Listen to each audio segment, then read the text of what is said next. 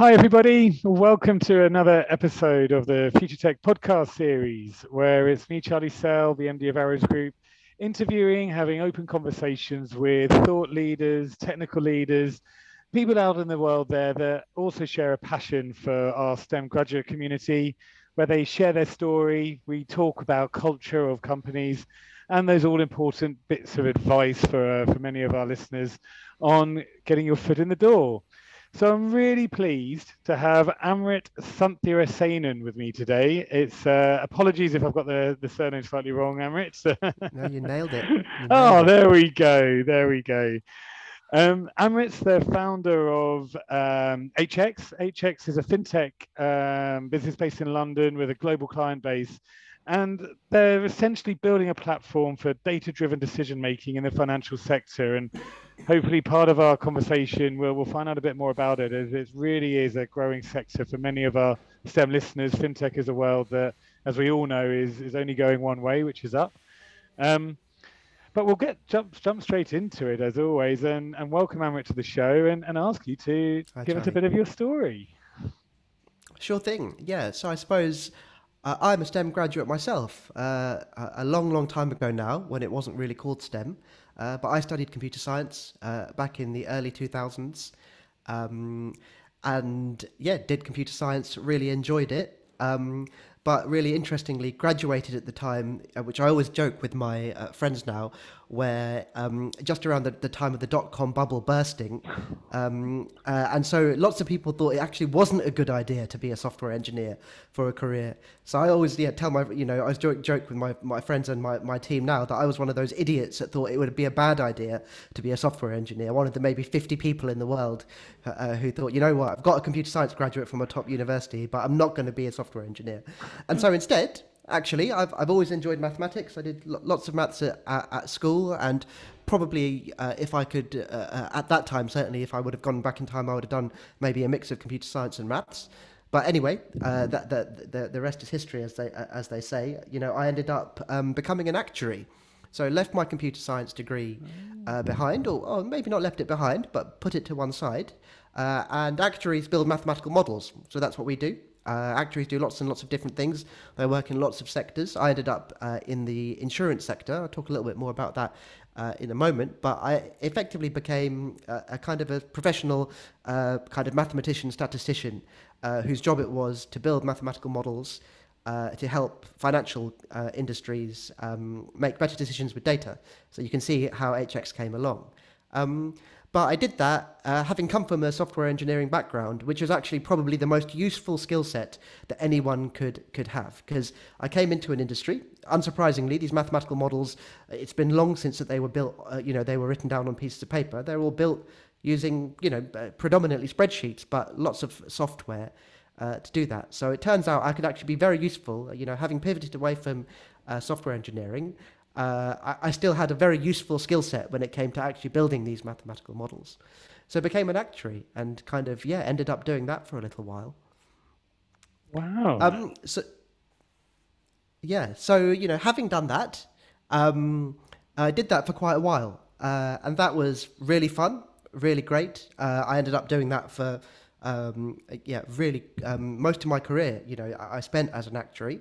Um, started back in the mid two thousands.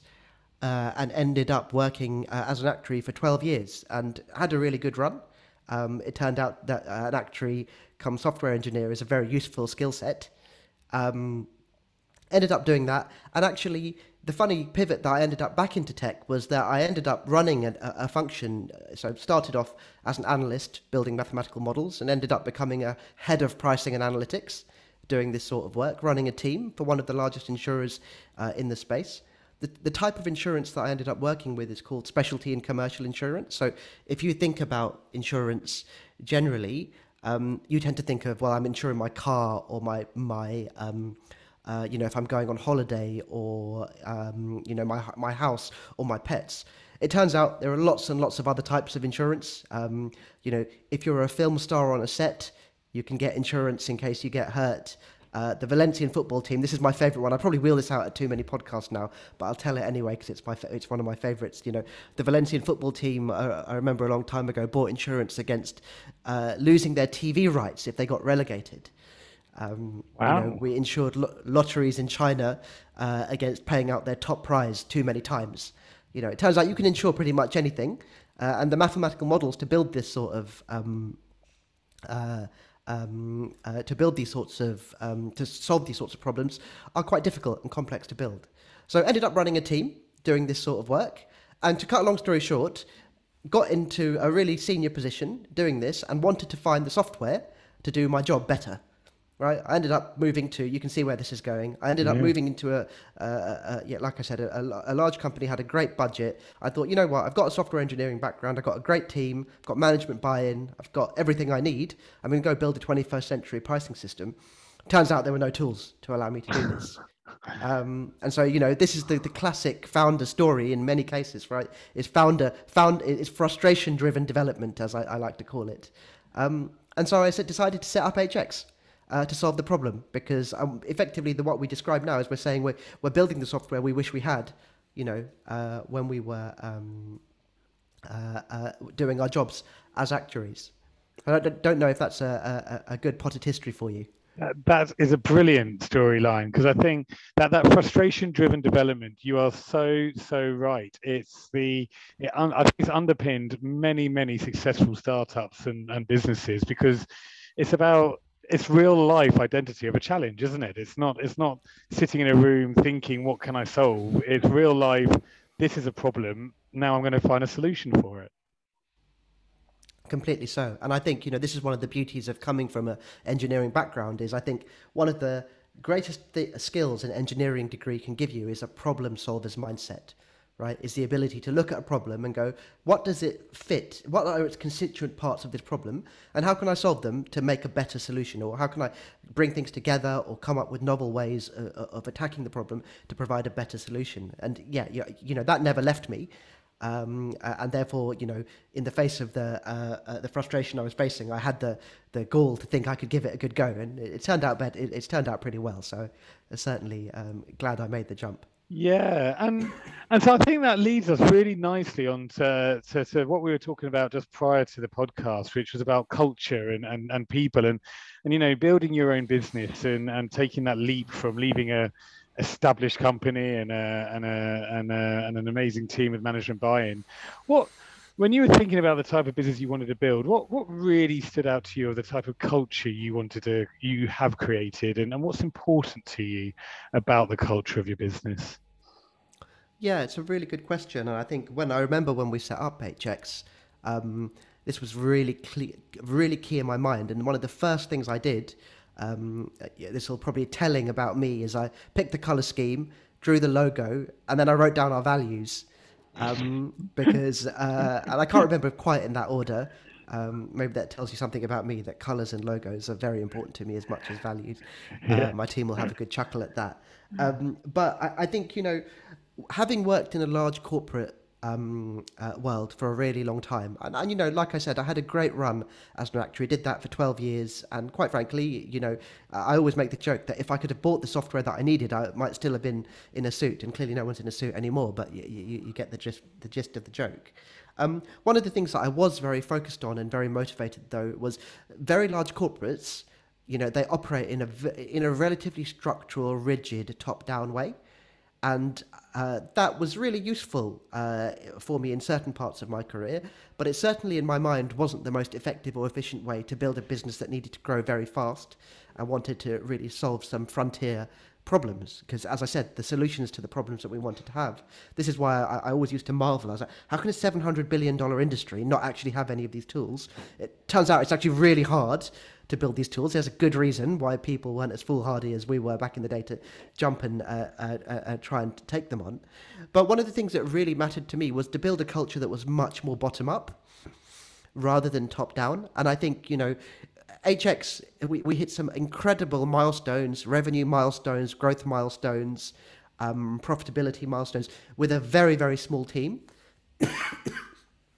You know, I, I, we hit our first million dollars of revenue uh, with a team of six. um, for wow. example, which is, I think, really, really unusual. But one of the things that we did there was we had a team who were real owners, you know, and strategy and kind of uh, the kind of thematic ideas that we want to take on, they tend to be a little bit more top down, understandably so, because we've got founders who understand the uh, the kind of intersection of the business problem, the commercial opportunity, and the technical um, uh, challenges uh, and that we're well placed to kind of cascade that through the business. But then actually, you know, the how you go about doing it, the what needs to be done, that's very, very bottom up at HX. So, you know, we have a really, really strong culture of ownership and accountability. Um, and I think those two things have to go really, really hand in hand. You know, I always want, I always say that I never want HX to be an easy place to work.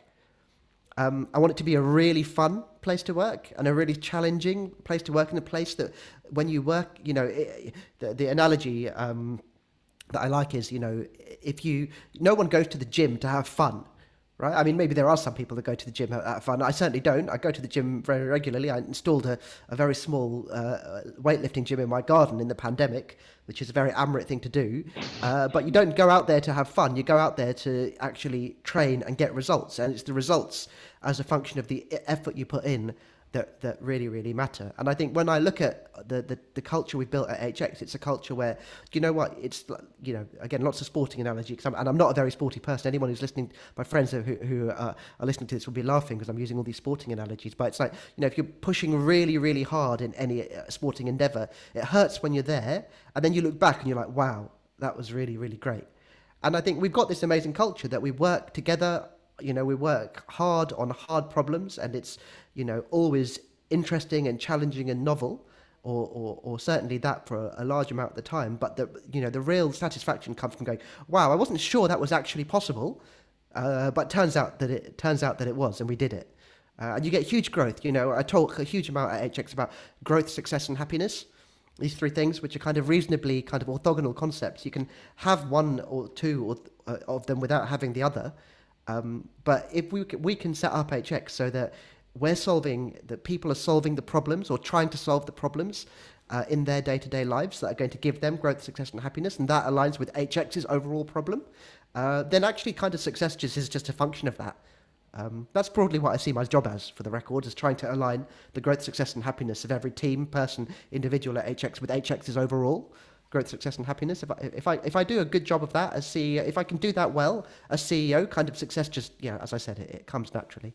Yeah, and I I could not agree with you more around how how the end result being whatever it might be, whether it's revenue profit growth it's it's actually all about the function of the, the, the teams that you have and the more inspired the team the the the outcome is is just the pure result of, of what you put in. And um, and I do love your sporting analogies. I'm a huge rugby fan myself, and so I've never really thought about it, but that's exactly what I think about in the days I used to play rugby. Is you know during the game you're in pain, you know, and, and although you're yeah. enjoying parts of it, you're you're in pain. But at the minute the final whistle and you've got that result, and you look back on what you've achieved, you, you want to do it again because because it's all about that that that that that achievement, I guess.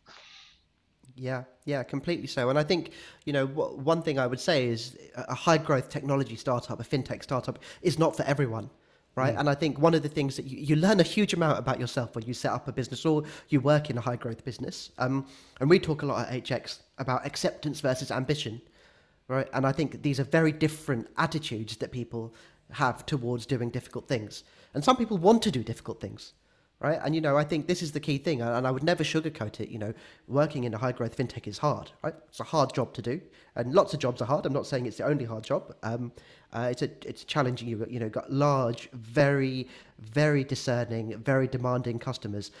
Pressure to grow, uh, you know, important milestones that you need to hit, uh, and lots of uncertainty. Um, but if you've got people who want to solve those problems, you know, they've got the get out what you put in mentality. And I think there are lots of people in the world, you know, uh, who maybe don't want to work at a startup, who are less suited to work at a startup, who are much like, you know, work is work, right? And that's cool. And I accept I've got to do it, and it's work, and it takes up a certain amount of my time, but it, and it's a means to an end. And that acceptance mindset is very different. And you know, we we, we very rarely, well, eh, that's not the sort of mindset that tends to thrive. Uh, uh, at HX. And I think, like you say, you know, that your analogy of you know, it's like the wow, yeah, it hurts when you're you're grinding um, on the rugby pitch, but you, feel great afterwards. Yeah. Uh, the yeah. one thing I would say, and I think this is probably important because my team would be like, Amrit, you're making HX out to sound like pain and blood on the rugby field. Um, you know, I, I, one thing I would say to that, and I think this is a really important intersection to to doing hard things um, and thriving out of them, is that the most important. And I'll touch on this a little bit later. I think the most important variable to me is enjoying your work. Right? Is passion and f- enjoying what you do. Uh, and I think, you know, something can be very difficult in the moment, but that doesn't take away from the abstract great satisfaction and feeling you get, you know, before and after, but also during. And I think that is the secret, you know. I think it's not the sort of thing where you're like, you know, I want to grow, uh, so I have to do this. It's actually no, I'm passionate about it, and I, you, know, it's not the just the, the result that justifies it. It's the, you know, I, this it work. It, it doesn't feel like work a lot of the time right? And I think that's very, a very important kind of overarching theme. You, you hear it a lot, lot at HX uh, about the passion that people have for, that, you know, for their work, but for their extracurricular subjects as well.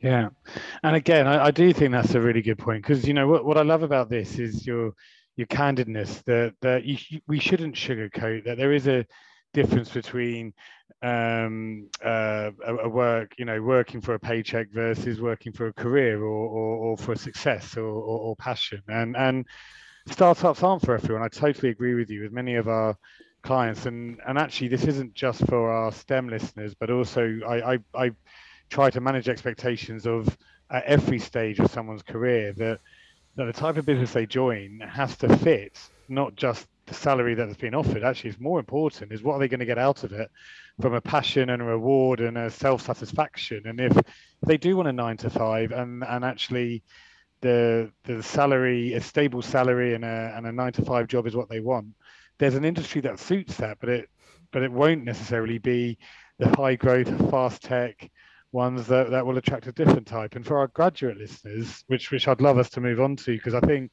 for many of our listeners, when they're thinking about their career, you know, my, my advice to them, and I wonder if you share it, Amrit, is is go for ambition, go for a business that will get the best out of you, not the business that stays safe, and you will be bored within within 12 months or 24 months and want to leave. Yeah, I mean, yeah, you've you've hit the nail on the head there, and, and you know, to me, uh, the one thing I would just qualify before taking that thread and pulling on it a little bit is hours is definitely a, a part of it. It's not the be all and end all mm. about the you know in terms of the, what intensity is. To to me, the biggest thing about intensity is how you deal with problems. You know, whether it can be you know challenges which can be working hours related. You know, you don't certainly get out what you put in with respect to that to a certain extent but more about dealing with uncertainty. And I think you just touched on that, right? It's actually about there's uncertainty in a risky reward, risk versus reward environment from a business stability point of view. But there's uncertainty also about do I want to take on problems that I'm not sure I know how to solve? Yeah. Right? You know, do I want to do, do I want to work in a domain where someone's going to ask me to do something you say, and, and, and, and you'll say, well, how do I do that? And they say, no, no, I don't know. That's your job to work out how to do it. Or do you want to actually work for something where it's a little bit more productionized and actually someone's going to teach you, they're going to give you an, a, a, an instruction list and you're going to crank it? And uh, uh yeah, and, and, you know, just horses for courses, as you said.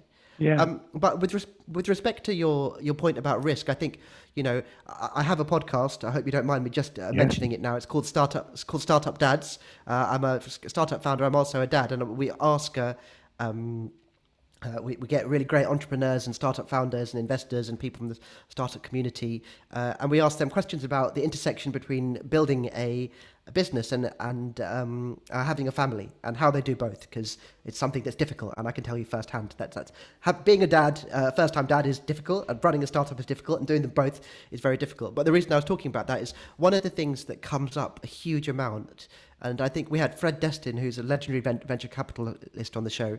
Uh, it's definitely worth a listen to that episode. He just talks really neatly about the fact that you can take much more risk early in your life than you think you can. Right, and I think you know, particularly, and you know, I'll say this to you. You know, I came, um, I was born in Sri Lanka. I came from, uh, um, I'm an a proud assimilated immigrant to England, and you know, stability and security is something that was really important to me when I got a job because uh, uh, I was like, you know what, we worked really hard and, and had more than our fair share of struggle when we were young um, uh, to get ourselves educated and uh, uh, and build a life for ourselves. But one of the things I think that people underestimate is you definitely want to, to, to have a, a, a baseline of security and stability, but it's generally far, far lower than the average graduate, STEM graduate needs. You know, 15 lattes a month um, lots of drinking. You know, I think the, this, the next, the, the, the, current generation of graduates are far more sensible and spend less time destroying their brain cells with alcohol than previous generations did. And I think that's a fantastic thing. But you know, the baseline level of comfort you, you that you need to be st- stable and secure is far, far lower than you think it is, and the opportunity to take risk um, you know, as you get older, you naturally accumulate more dependencies, more uh, external obligations. The opportunity to, to get take risk diminishes uh, uh, generally in a quite an irreversible way. You know, having kids is a good example of a definitely an irreversible thing. Um, but there are a few, but you know, there are a few other things that are very difficult to reverse too. You know, if you have ambitions to buy your own house, or you know, you have other dependents or people that you need to look after as people get older within your family circle or your friendship circle. And you know, the first thing, yeah, that's the first thing I would say is you can take a lot more risk. I'm not suggesting you go out there and you throw all your money into the most random crypto stock or something like that, right? That's not what I mean. What I mean is look really carefully at what you need and look really carefully at actually what you need, what really matters to you now and what you can see mattering to you in the future, and then work out what actual risk you can afford to take. And that will be different for everyone. Like there's no doubt about that. Um, you know, um, we have team members at HX who took almost no money at the beginning uh, uh, uh, uh of uh, um, our journey, and you know, were paid in equity. Effectively, we offered them. That wasn't something we forced anyone to do, um, uh, but that was a good example of them not wanting for anything. You know, sure, they weren't going out buying takeaways for dinner every day, but they've made an amazing investment in themselves and put themselves in a financial level of financial um, strength that certainly most people would be very, very glad to have at a very young age. It's worth just mentioning HX, you know, our founding team of engineers, STEM graduates, one of them graduated from Cambridge. Uh, and then the next day started at HX.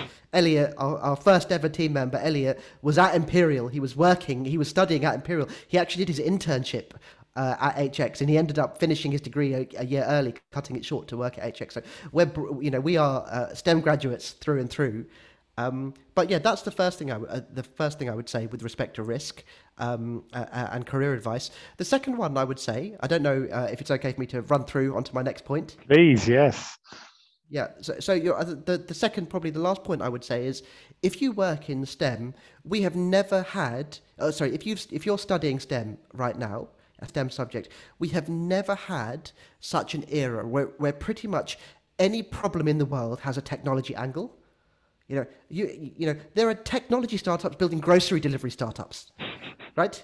Um, you know, we work in a, we live in an era where technology, you know, everyone, Andreessen Horowitz, one of the leading venture venture capitalists, they say software is eating the world, right? And science and technology, uh, STEM is, you know, you basically can anything that you remotely find interesting, you can go and find a STEM job in it. Right? What an amazing position to be in. Uh, absolutely amazing position. So I would say two things.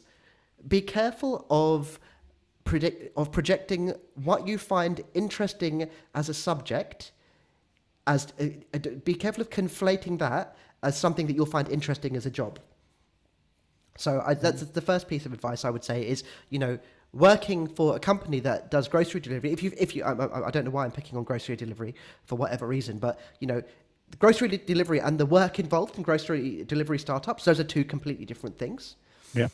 But a, a corollary to that, a really nice uh, uh, um, uh, kind of uh, corollary to that, is that you can pretty much find a STEM job in any topic, any subject right? That, that any subject, if you're if you're if you're studying a STEM degree now, the subject that you find more, most interesting, you can go and find a highly impactful job somewhere out there uh, that is related to the subject, the, the subdomain of knowledge that you found most interesting when you were studying. And I think there are far too many people that think too much about actually um, the high level business, which I think is important, and I think you know you want to have a sense of mission and enjoy the success of your business. But actually, one thing I would say, the biggest driver of success I've ever seen in in people in my team, predominantly in my career as a mathematician and then a, a, a, a engineering business uh, founder, um, so most of the people who have worked for me have been STEM graduates. The number one driver of success from them is how interested the actual work they have been doing has been to them. And you know, I use that phrase pulling on a thread. If they find the work that they're doing in the day to day interesting, they've become domain leaders and world beaters in that subject. And to me, I would say think very carefully about actually what you love doing. You know, don't go, what's the most, uh, you know, DevOps, right? You know, even maybe a year ago was the most hot thing. So, you know, DevOps, I should go do that. Think of what you really, really love and go and follow that because your interest will drive you, your interest will drive your success and you've got a long time to specialize. So pull on that thread that you find the most interesting and you're most interested to pull on first would be the advice I would have. And I think both of those points have, have absolutely hit um, so some really, really poignant points. The what I loved about what you've just said, and again, to, helping to recap for our listeners, the the understanding what risk you can take, and and and the reality is, the the the younger we are, without being ageist, or the the more less dependence we have, as he said, there is that risk that we should take. That you know that you're young enough to be able to make mistakes. In fact. Um, and we, we had a slight joke earlier, didn't we? That um, you know, probably you and I, that I've learned more by my mistakes than I have of my successes but making those oh, mistakes at the beginning of my career rather than towards the middle or latter age, you they are learning points, and you're they're not suddenly causing the stress and frustration that that may may affect others. And what I secondly loved was you're so right. Find the subjects that you have an interest in, and you will be able to back it with a technology or with a business that that shares that passion.